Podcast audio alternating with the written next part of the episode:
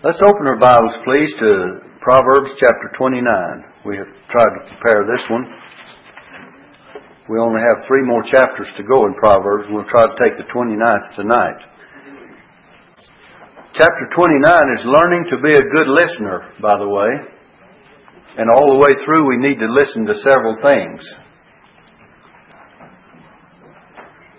In verse 1, it says, He that being often reproved hardeneth his neck shall suddenly be destroyed, and that without remedy. Here's a man that seems to be beyond reform, that he will not change his mind. He just keeps on hardening his neck and resisting the Holy Spirit, one that God deals with and he doesn't want to listen.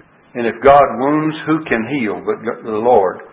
The Word of God warns all to flee from the wrath to come and flee to the hope that is set before us in Jesus Christ. And this man seems to not be the kind that will listen to anything. The first thing we want to point out, there are several uh, things that we want to say about listening, and the first one is listening to civil authorities, and you'll find that in verses 2, 4, 12, and 14, and some of the things in between. Notice these verses. When the righteous are in authority, notice the word authority in verse 2. Notice, notice verse 4, the king by judgment. They're talking about civil authorities. Look at verse 12. If a ruler, and then in verse 14, the king again, that faithfully judgeth the poor. So some people will not listen to civil authorities. And it says in verse 2, when the righteous are in authority, the people rejoice. But when the wicked beareth rule, the people mourn just by nature of the case. When the righteous are in authority, people rejoice because they, they're not under heavy burdens, they're not being pressured, they're not being dealt with uh, unjustly, but they're dealt with in the right way. But when the wicked beareth rule, the people mourn. They have a great deal to mourn about, too. Because wicked people do nothing but bring harm upon uh, the ones that they're in authority over.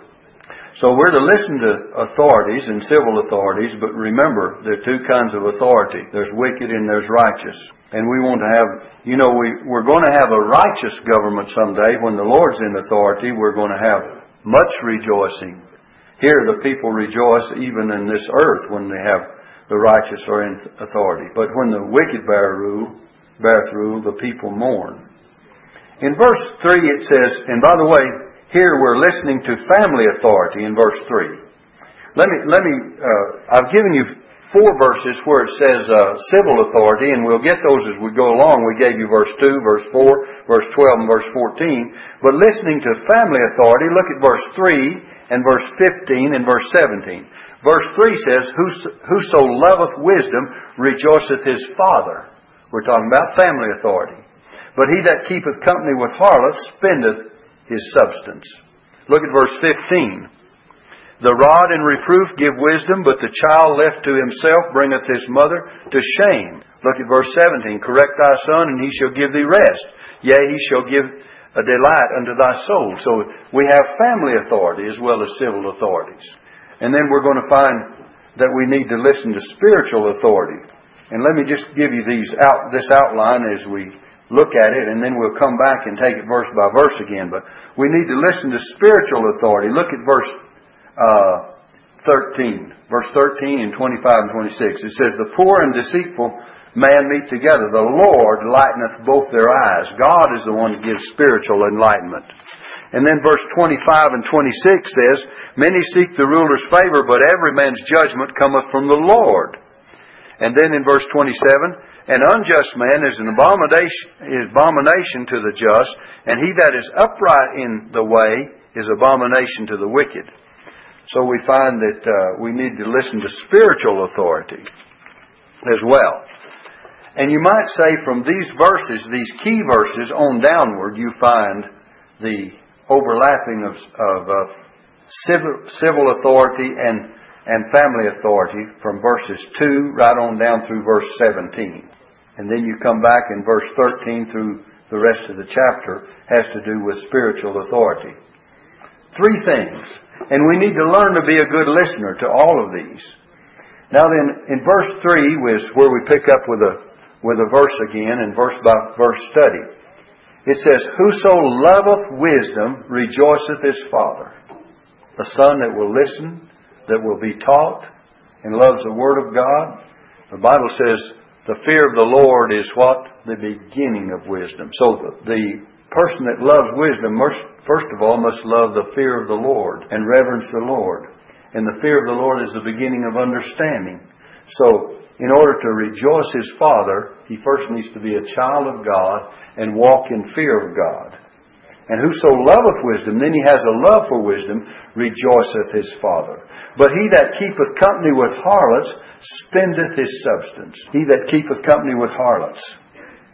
We talk about ruinous lusts here, the things that destroy uh, people, young men and old men. He that keepeth company with harlots spendeth his substance. We think of the prodigal son, that he asked all that he could get from his father, his inheritance, and he went away into a far country, and there what? Wasted his substance with riotous living. Keepeth company with harlots, spendeth his substance. And then he began to be in want, didn't he? You know, there's always a price to pay for sin. There's always a price to pay for that, for an ungodly life. And I don't believe that a, a true child of God, a Christian, can ever be happy trying to live away from God. I believe God is going to convict you and and uh, quicken your conscience and disturb your peace so much that you'll say you cannot be happy. You go to places you ought not to go and do things you ought not to do and start living an ungodly and a lustful and a sinful life, and you see if you're not the most unhappy person. If you're a child of God, you'll be the most unhappy person. You'll say, I'm seeking happiness with worldly pleasures and carnal lusts and sinful pleasures. You'll never be happy. You'll be the most miserable person upon the face of this earth because your conscience will convict you. You'll know you shouldn't be where you are. You'll know you shouldn't do what you're doing. Someone says, that doesn't bother me. I'm afraid it does. Even a man that is not a Christian knows better, and his conscience either excuses him or accuses him. The Bible says, When the Gentiles who have not the law do by, by nature the things contained in the law, these having not the law are a law unto themselves, which show the, the law of God written on their hearts. Their conscience either accusing them or excusing them at the same time. Have you ever heard people say, Well, I didn't know any better? or I didn't know this was a sin or that was a sin. I'm afraid you did. Just probably when you first stepped into it, you, you knew you were doing wrong. And you ought to be, as a Christian, as a child of God, you ought to thank God for a, for a uh, quickened conscience, a conscience that's easy to be disturbed, a conscience that's easy to be dealt with, a conscience that whenever you do something wrong that you'll immediately know that it's wrong. And I really believe that it's a good thing for you to have that kind of a conscience. Some people have a conscience that they have sinned so against their conscience so often and so many times that they pay no attention to it anymore. It's like a callus, or it's like uh, being seared over with a hot iron. You take a, a callus on your hand. You take men that work in heavy work, concrete work, or building, or construction, or whatever. You get calluses and hard places on your hand. Well, you can stick a needle there, or uh, cut it with a thorn, or a little piece of board, or something uh, hit it. Doesn't matter. It's calloused over, isn't it? You don't feel it. And that's the way a lot of people's conscience are. It's kind of dead. That's dead hide and dead skin there. And it's very thick. And when you have a dead conscience, you, you do the same thing. You better be praying for a lively and quickened and completely live conscience. So it says, Whoso loveth wisdom rejoiceth his father, but he that keepeth company with harlots spendeth his substance. Now look at this uh, fourth verse. The king by judgment establisheth the land, but he that receiveth gifts overthroweth it. A country's stability rests upon a king's judgment and righteous judgment. But a king that receives gifts or bribes overthrows it. He'll be sold out. By the way, the king by judgment establishes the land. Jesus is the only true king, and he's going to establish true judgment in the day that he rules and reigns upon this earth in the millennium. And until then, we won't have a really perfect, righteous uh, government. A man that flattereth his neighbor spreadeth a net for his feet. Causes foolish conduct. A man that flattereth his neighbor. That's, you know what he does? He tells him and makes him believe that he's something that he's not. That's what you do when you flatter your neighbor. You make them believe that they're better than they are. And uh, when you do that, it's uh, you're spreading a net, a trap for his feet. In other words, it's it's going to cause him to be lifted up with pride. Paul tells Timothy, he says, not a novice lest being lifted up with pride he fall into the condemnation of the devil. You can tell a young preacher so many times that he's so good and so wonderful that the first thing you know, he gets to believe in it. And you know, I found out that God can do without any of us. He was here before any of us became. And He'll be here after we're all gone. No man is indispensable and when you flatter someone, and usually to do it, you're telling lies about them. Now, it doesn't mean that you cannot honor anyone. It doesn't mean that you cannot respect people for what they are and what they do. You can show respect without telling a lie about them. And then on the other hand, it says in uh, verse um, 6, In the transgression of an evil man there is a snare, we're talking about sin's entanglements. There's a snare in the transgression of an evil man. But the righteous does sing and rejoice.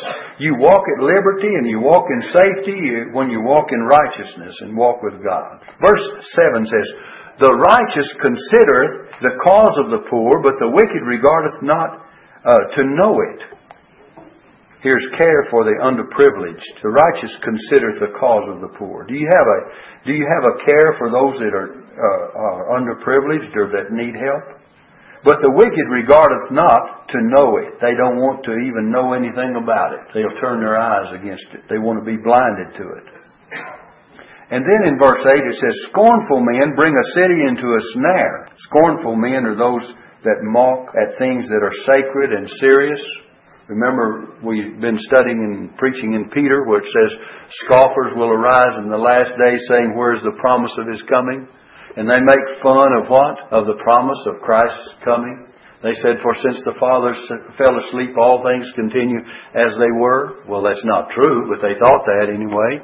And uh, Peter goes on to say, This they are willingly ignorant of they forgot about Noah's day and about the flood and about the judgment of God in those days, and therefore they don't believe that there's a fiery judgment coming in the future. Scorners, scornful men bring a city into a snare, but wise men turn away wrath. Actually, you have scornful men and wise men. You have troublemakers and peacemakers. Wise men turn away wrath. They try to uh, in, ensue peace. Jesus said, Blessed are the what? Peacemakers.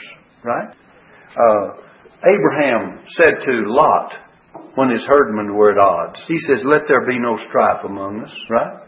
If you can have people that say, Look, we don't want this kind of a fuss and fight going on. We don't want that. And people, men of reason, will listen to that. But sometimes a hot headed person will not. They just will not uh, talk about it. You have troublemakers and peacemakers. Look at verse 9. If a wise man contendeth with a foolish man, whether he rage or laugh, there is no rest.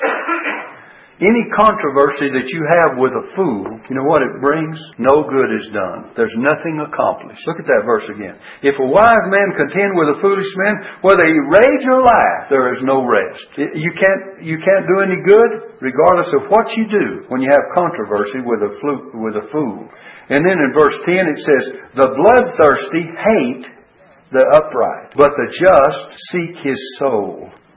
Good men, the bloodthirsty hate the upright. That means good men are persecuted.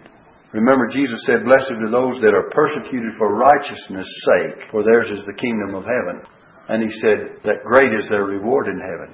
Blessed are ye when men shall persecute you and say all manner of evil against you falsely for my sake. Rejoice. What? When they do that? Rejoice. Be happy. Why? For great is your reward in heaven. For so persecuted they the prophets which were before you. Listen, you know what? If the folks that were persecuting you and causing you all the trouble knew that they were just giving you some extra rewards in heaven, they'd probably quit it right away. They say, I don't want to give that guy any more rewards if they really thought you were getting them. That's exactly what Jesus said you was going to get. So then, uh, the fellows really think he's doing you harm when he's really adding up some more rewards for you in heaven. Now look at the next verse. It says, uh, well, the last part of that verse. But the just seek his soul. In spite of the wickedness of men, they seek for their salvation. Look at that verse. That's kind of eye opening, isn't it? You need to look at it to see what we're talking about. The bloodthirsty hate the upright, but the just, what does he? He seeks his soul. He seeks for his salvation. That's why people put up with uh, wicked men all around about and their persecution and their their uh, bloodthirsty hate is because they care about their souls. And then in verse 11 it says, A fool uttereth all his mind, but a wise man keepeth it till afterwards. We're talking about, you know, a fool uttereth all his mind. He tells everything he knows. Usually it doesn't take him very long either. Uh, does it? But but a wise man keepeth it till afterwards. That means there's self control. Self control. And then in verse 12 it says, If a ruler hearken to lies, all his servants are wicked. If a ruler hearkens to lies, all his servants are wicked. It means if you have false masters, you have false men. It produces, in other words, here's the fruit of a ruler that is that kind of a ruler. In verse uh, 13, look at this. The poor and deceitful man meet together. Look, the poor and the deceitful man, the user, the deceitful, meet together. But it says, the Lord light, lighteneth both their eyes. They both have a common blessing for the Lord because His grace, He gives His grace to both classes of people. To some it profits and to others it does not. The poor and the deceitful meet together. Let's look at verse uh, 14. it says, The king that faithfully judgeth the poor, his throne shall be established forever. The king who wins loyalty, he faithfully judgeth the poor. The poor and the needy, the prince must defend and plead for. And by him doing this, if he's the right kind of king or right kind of prince or right kind of ruler, his throne shall be established forever. You know why this kind of rule will be established because God is behind that kind of rule. And the other kind of rule, the wicked king, you, you know, if you go back and study the kings in the Old Testament, you'll find the more wicked they are, the quicker they were, somebody took their place. You study one right after another. There was, I think there was one series of kings that lasted two and three and four months apiece, and some of them, you know, maybe even, I think there was one about a month.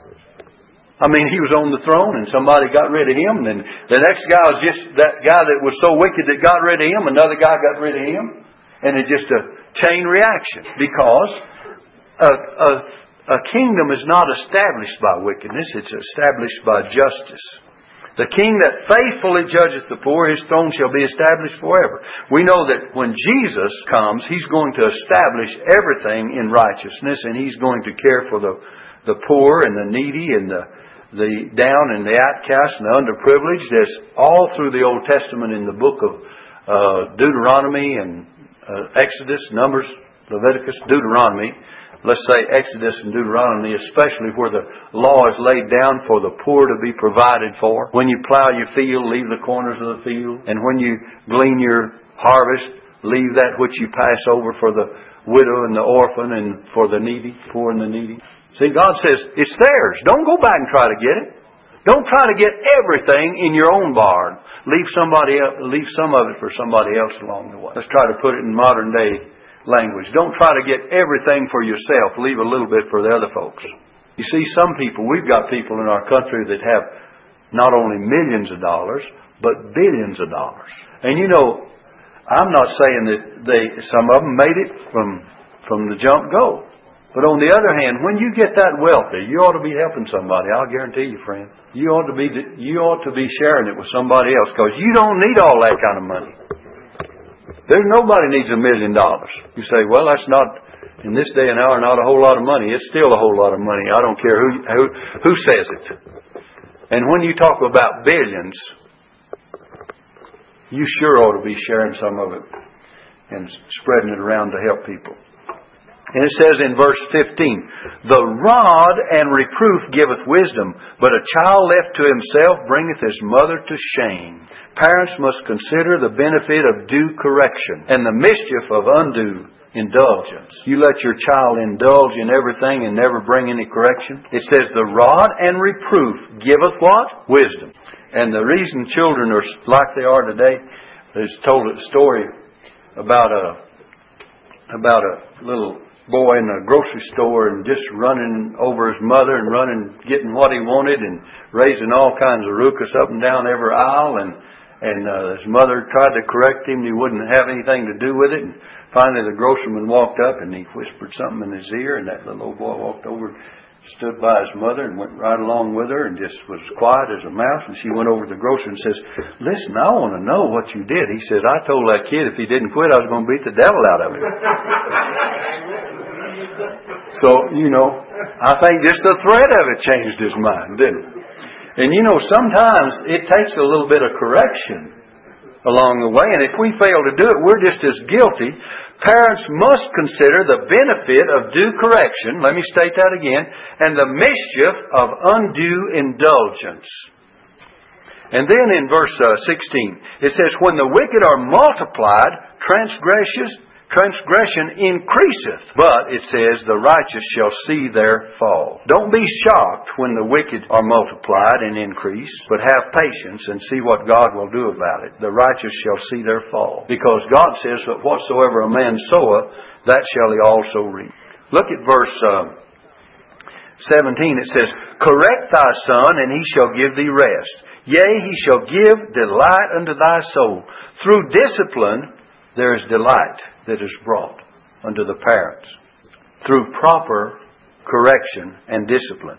Correct thy son, and he shall give thee rest. Yea, he shall give thee give delight unto thy soul. If you fail to correct them, they will not give thee rest, and they will not give you delight. We have so many today that are not trying to honor their fathers and mothers. And by the way, sometimes you and I, as fathers and mothers, bring it on ourselves by not bringing the correction that we need to, to bring. It says in verse 18, Where there is no vision, the people perish, but he that keepeth the law, happy is he. The vision of the gospel that of the needs to be held forth. Hold forth the gospel of Christ. Where there is no vision, the people perish. But he that keepeth the law, happy is he. We need to have a vision to know that the only way to win people is to preach the Word. And the Bible tells us that people are begotten through the Word of God.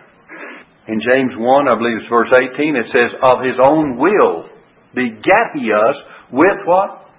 With the Word of truth. You're begotten. He says, you, I have begotten you through the gospel, Paul says.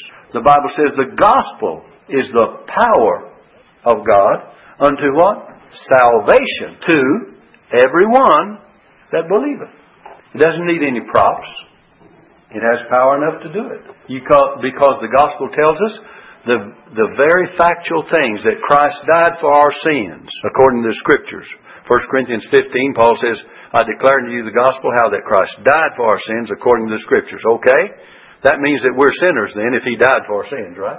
And that means that our sins brought, had to be uh, paid for by his death. That means that he finished that work. I mean, you talk about preaching the gospel. Look at the facts. He died for our sins according to the scriptures. Well, the scriptures tell us then that we're sinners. The scriptures tell us that he died for our sins. The scriptures tell us that he loved us and voluntarily did this work for us.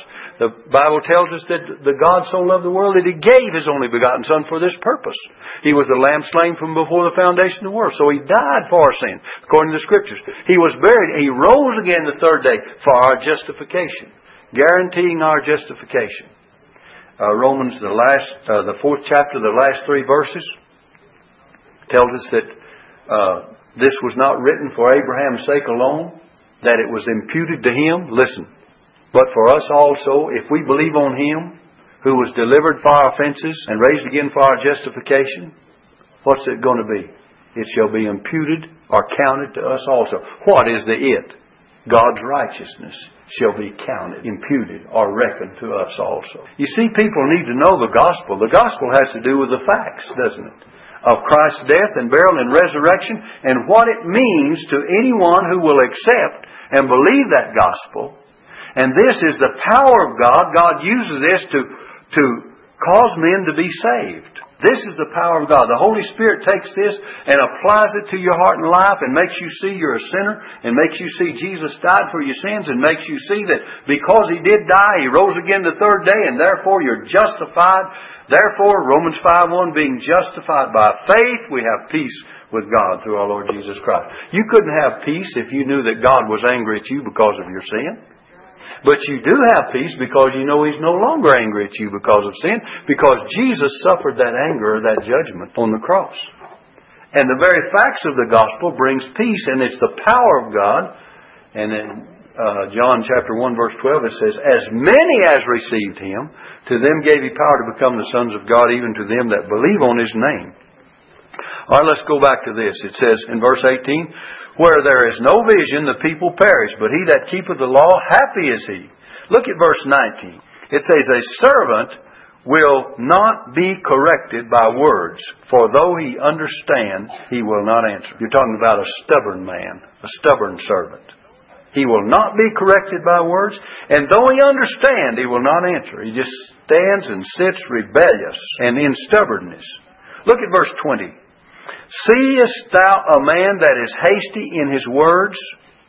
There is more hope of a fool than of him. A man that is hasty in his words. There is more hope of a fool than of him. Here's a man that's unresponsive. Here's a man that will not listen. Here's a man that speaks often and hears little. Remember, we said that this chapter has to do with learning to be a good listener, and evidently this man will not listen. In verse 21, he that delicately bringeth up his servant from a child shall have him become his son at the end, at the length rather. Delicately bringeth up a child, bringeth up a servant from a child rather, shall have him become his son. In other words, you pamper that servant. Show him too many favors, and the first thing you know, he will forget his place. He'll think he owns you. He'll think he has the, the best place. Now then, I believe in treating employ, employees right. You treat an employee right, but you start letting an employee take all the advantage, and the first thing you know, he'll be running. He'll try to be the employer instead of the employee. That's right. He'll start trying to run things himself. You see, there has to be a boss. And there has to be authority and there has to be leadership. I don't care what realm you're in, somebody's got to be in charge. And if it's if it's everybody's business, it's nobody's business. Have you ever thought of that?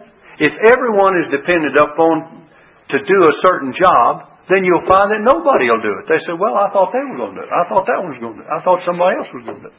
Well, never mind thinking about who is going to do it. The person that's responsible to do it is supposed to do it. That's the one that does it.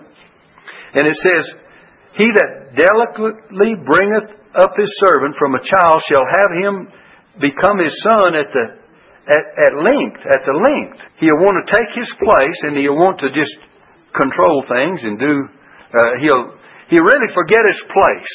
Many people have forgotten their place in life today and do not show respect to those that are over them.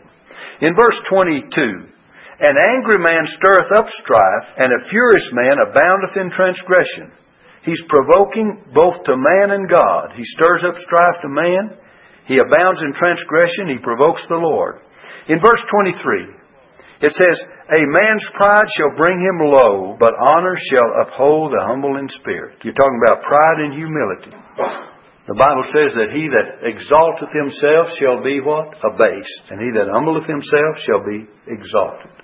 And the Bible tells us to, to humble ourselves under the mighty hand of God, and He will exalt you in due time. Some people want to be humble, and then they say, Now I've been humbled enough, now I'm ready to be exalted. Well, they're not very humble. Have you ever heard that saying about this fellow says, uh, I want you to get my book, my, my great book, my great, great book on humility and how I obtained it.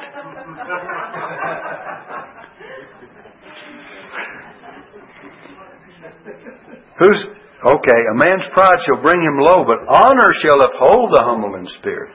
Honor. Now look in verse uh, 24. We have four more verses. We want to get them all. It says, Whoso is partner with a thief hateth his own soul. You don't do yourself any good. He heareth cursing and bewrayeth it not. In other words, he doesn't say anything about it. This is the unequal yoke.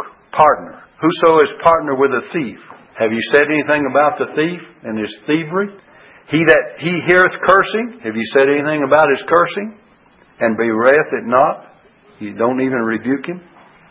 The receiver is as bad as the giver of this, and as, a, as the thief, as the doer of it. You sit by and you let someone do these things, and you take the benefit of it. You say, "No, he's the thief. I just took what he gave me." You know, it's like you know, Brother Walker relate to this. I'm sure in the police work, you go out here to a pawn shop, and the old guy says, Oh, I just bought it from that guy. Yeah, and he knew it was he knew it was stolen when he bought it too. I mean, a lot of those guys they know it's stolen goods that they receive, and if they have any inkling that it is, they should never uh, buy some of that stuff that they do. But you know, that's just one, probably a feeble example, but maybe somewhat. But anyway, let's look at the next one in verse 25. It says, "The fear of man bringeth a snare." But whoso putteth his trust in the Lord shall be safe. It, if you put your trust in the Lord, you'll be what? Safe. You be secure. The Bible says, if God be for us, who can be against us? See, if God is for you, it doesn't make any difference how many fellows are resisting and the devil raising all kinds of ruckus and causing a lot of trouble. If God be for us, who can be against us? The Lord has been blessing our church lately. And the devil, I know, he's going to try to do a lot of things, but just don't pay any attention to him. The Bible says, resist the devil and he shall flee from you. And the Bible tells us that, that your adversary, the devil, is a roaring lion, walketh about seeking whom he may devour. Someone says, Oh, I'm scared to death. He's going to get me. I'm not. It says, Whom resist steadfast in the faith. There's the answer. The next verse tells you how to deal with it. Jesus said he used the Word of God. He took this uh, that sharp, double-edged sword of the Spirit. And every time Satan would come with his temptation, Jesus says, But it is written. And then he came with another, and he says, Well, it's written. He came again, he says, It's written. And you and I can do exactly the same thing. And that's the way we ought to do it. It says, But whoso putteth his trust in the Lord shall be saved. The Bible says in earlier Proverbs, it says, Trust in the Lord with all thine heart, and lean not unto thine own understanding. In all thy ways acknowledge him, and he shall direct thy paths. In verse 26, it says, Many seek the ruler's favor, but every man's judgment cometh from the Lord. I'd rather have God's favor, hadn't you? That's what it says here. Many seek the ruler's favor. Have you ever seen fellows that want to hobnob with the, with the high ups? But it says, But every man's judgment cometh from the Lord. You just hobnob with the Lord a little bit and see where you get. You'll be far better off. You know, it never bothers me. These fellas that uh, on the social ladder and on the the high ladder of society, that doesn't bother me a bit. And you ought to get to the place that it doesn't bother you, friend. You say, preacher, I don't, I'm not saying you have to follow me, but I'm saying the principle of it. God says He's no respecter of persons. I'm telling you, the gospel is a leveler, isn't it? It's like Noah's Ark. It had one entrance and one door, isn't it? And Jesus said, I'm the door. By me, if any man, rich or poor, bond or free, high or low, enter in, he shall be saved. so it's a, it says, many seek the ruler's favor, but every man's judgment cometh from the Lord. And the last one, it says in verse 27, an unjust man is an abomination to the just.